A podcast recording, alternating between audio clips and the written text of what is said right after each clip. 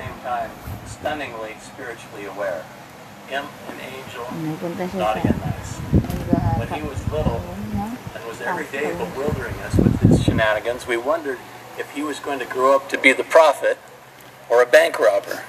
Either way, it seemed that he was going to leave a mark on the world. And then he became desperately ill. Over the next three years, modern medicine employed heroic measures, including two bone marrow transplants, where he contracted pneumonia, requiring him to spend 10 weeks unconscious on a ventilator. Miraculously, he recovered for a short time, and then his cancer returned. Shortly before he passed away, Tanner's disease had invaded his bones, and even with strong pain medications, still he hurt. He could barely get out of bed. One Sunday morning, his mom, Colleen, came into his room to check on him before the family left for church. She was surprised to see that he had somehow gotten himself dressed and was sitting on the edge of his bed, painfully struggling with a button to uh, button his shirt. Colleen sat down by him. Tanner, she said, are, are you sure you're strong enough to go to church? Maybe you should stay home and rest today. He stared at the floor. He was a deacon. He had a quorum. And he had an assignment. I'm supposed to pass the sacrament today. Well, I'm sure somebody could do that for you. Yes, he said, but I see how people look at me when I pass the sacrament. I think it helps them. So, Colleen helped him button his shirt and tie his tie, and they drove to church. Clearly, something important was happening. I came to church from an earlier meeting and so was surprised to see Tanner sitting on the deacon's row. Colleen quietly told me why he was there and what he had said. It helps people. And so I watched as the deacon stepped to the sacrament table. He leaned gently against another deacon as the priest passed them the bread trays. And then Tanner shuffled to his appointed place and took hold at the end of the pew to steady himself as he presented the sacrament. It seemed that every eye in the chapel was on him, moved by his struggle as he did his simple part. Somehow, Tanner expressed a silent sermon as he solemnly, haltingly moved from row to row, his bald head moist with perspiration, representing the Savior in the way that deacons do. His once indomitable deacon's body was itself a little bruised and broken and torn, willingly suffering to serve by bearing the emblems of the Savior's atonement into our lives. Seeing how he had come to think about being a deacon made us think differently too about the sacrament, about the Savior, and about deacons and teachers and priests. I wonder at the unspoken miracle that had impelled him that morning to respond so Anong ano na yan? 155.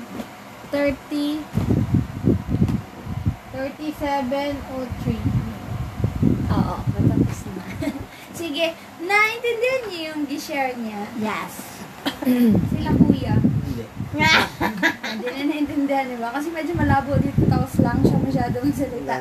Sige, i-share ni Ate Jessa kasi siya yung pinakamalapit. Ikaw taxi ka, ano ka pinalagay dito, no? Ay, hindi ah. Sinadya. Ah, sige na, ano na ano, sabi niya, na yung anak niya daw na si Connor, ah, madami siyang pangarap sa buhay niya, di ba? Gusto niya maging, basta very mark. known.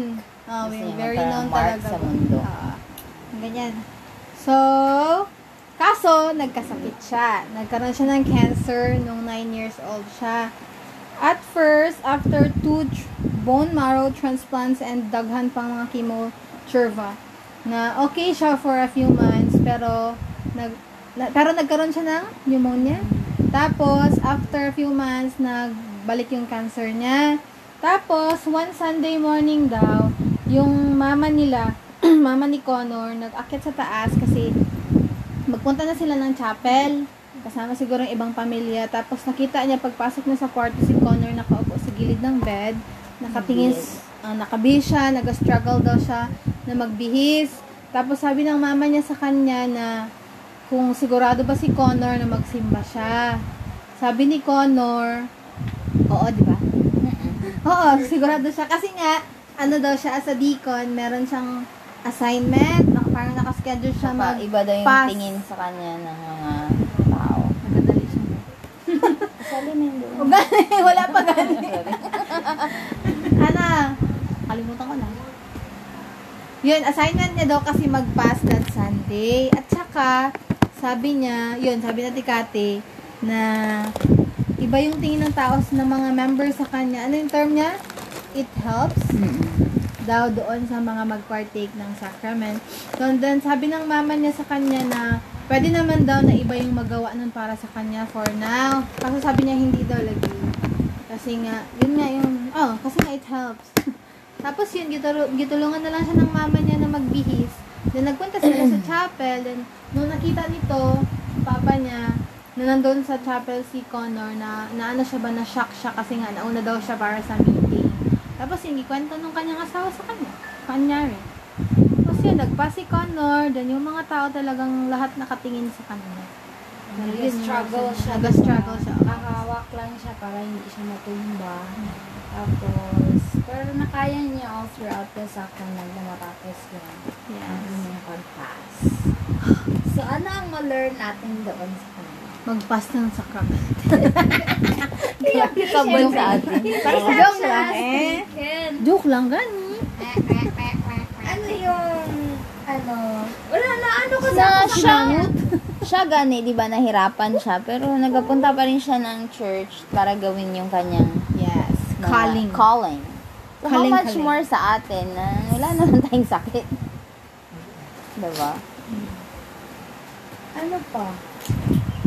Na ano, na yung struggle ni Connor, kahit na struggle yun para sa kanya, Tinitingnan naging niya. inspiration yun ng ibang tao.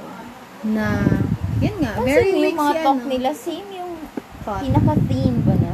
Oh, ganun man talaga daw yun. Sabi nga nila, pag naiba daw yung team mo sa, kasi di ba, General Conference ngayon, after nyan, i-assign na nila agad para sa next General Conference. Hindi sila magbigay ng topic o assignment. Oo nga, hindi ganun. Sabihin lang nila na ikaw mag-talk sa general ganito, ganyan. Ang, oh, kaya Pag-pray nila, ah. eh.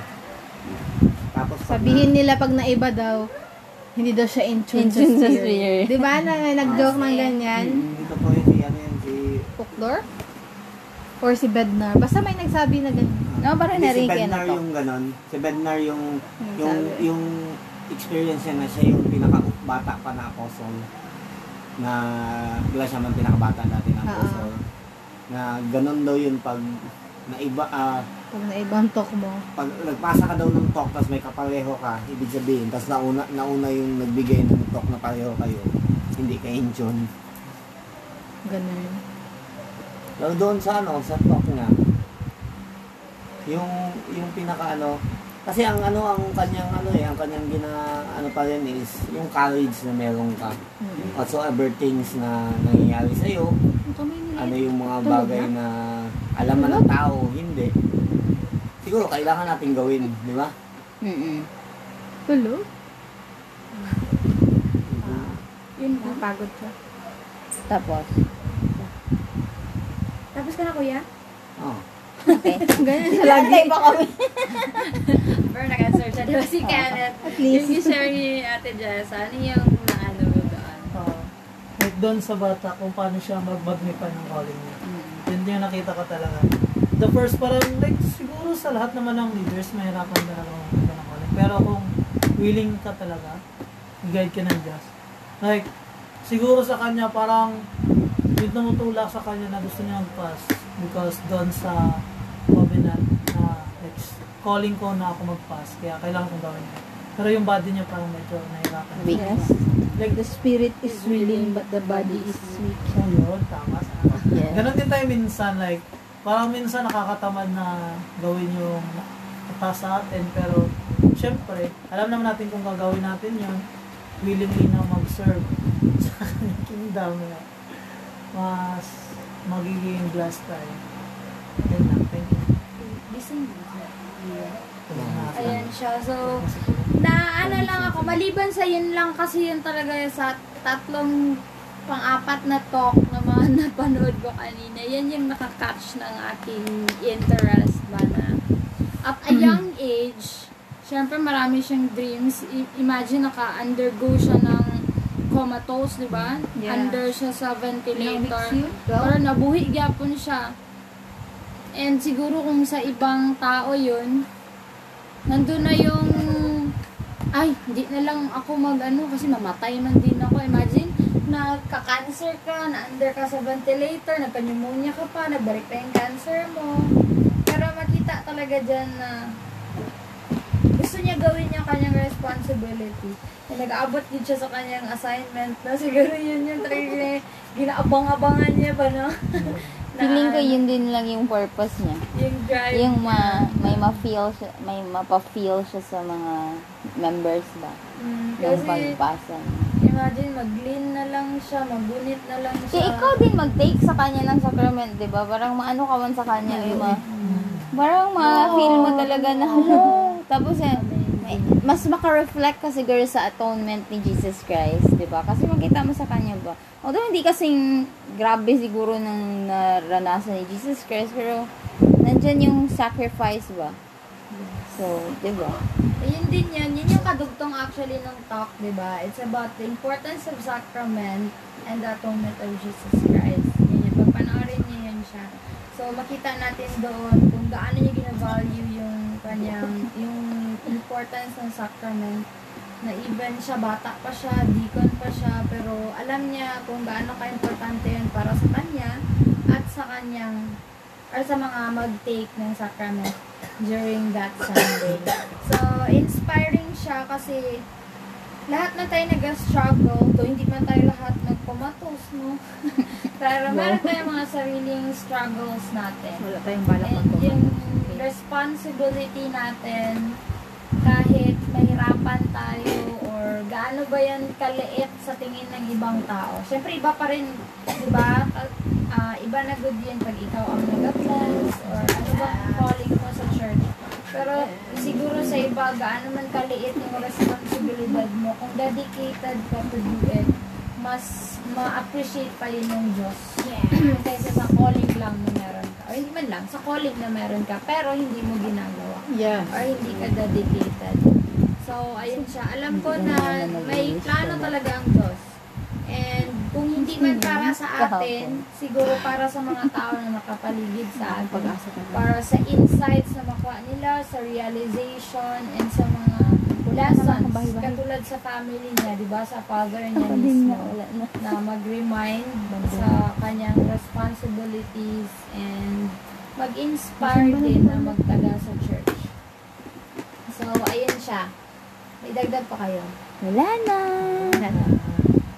So, alam ko na um, sa kadami ng tao sa mundo, alam ko na kilala tayo ng Diyos and alam niya yung needs natin and um, ma-appreciate niya or mas magiging masaya siya kapag ka mas pinili nating maging ano yung term na gamit na ni, ni ano kanina sa anak niya?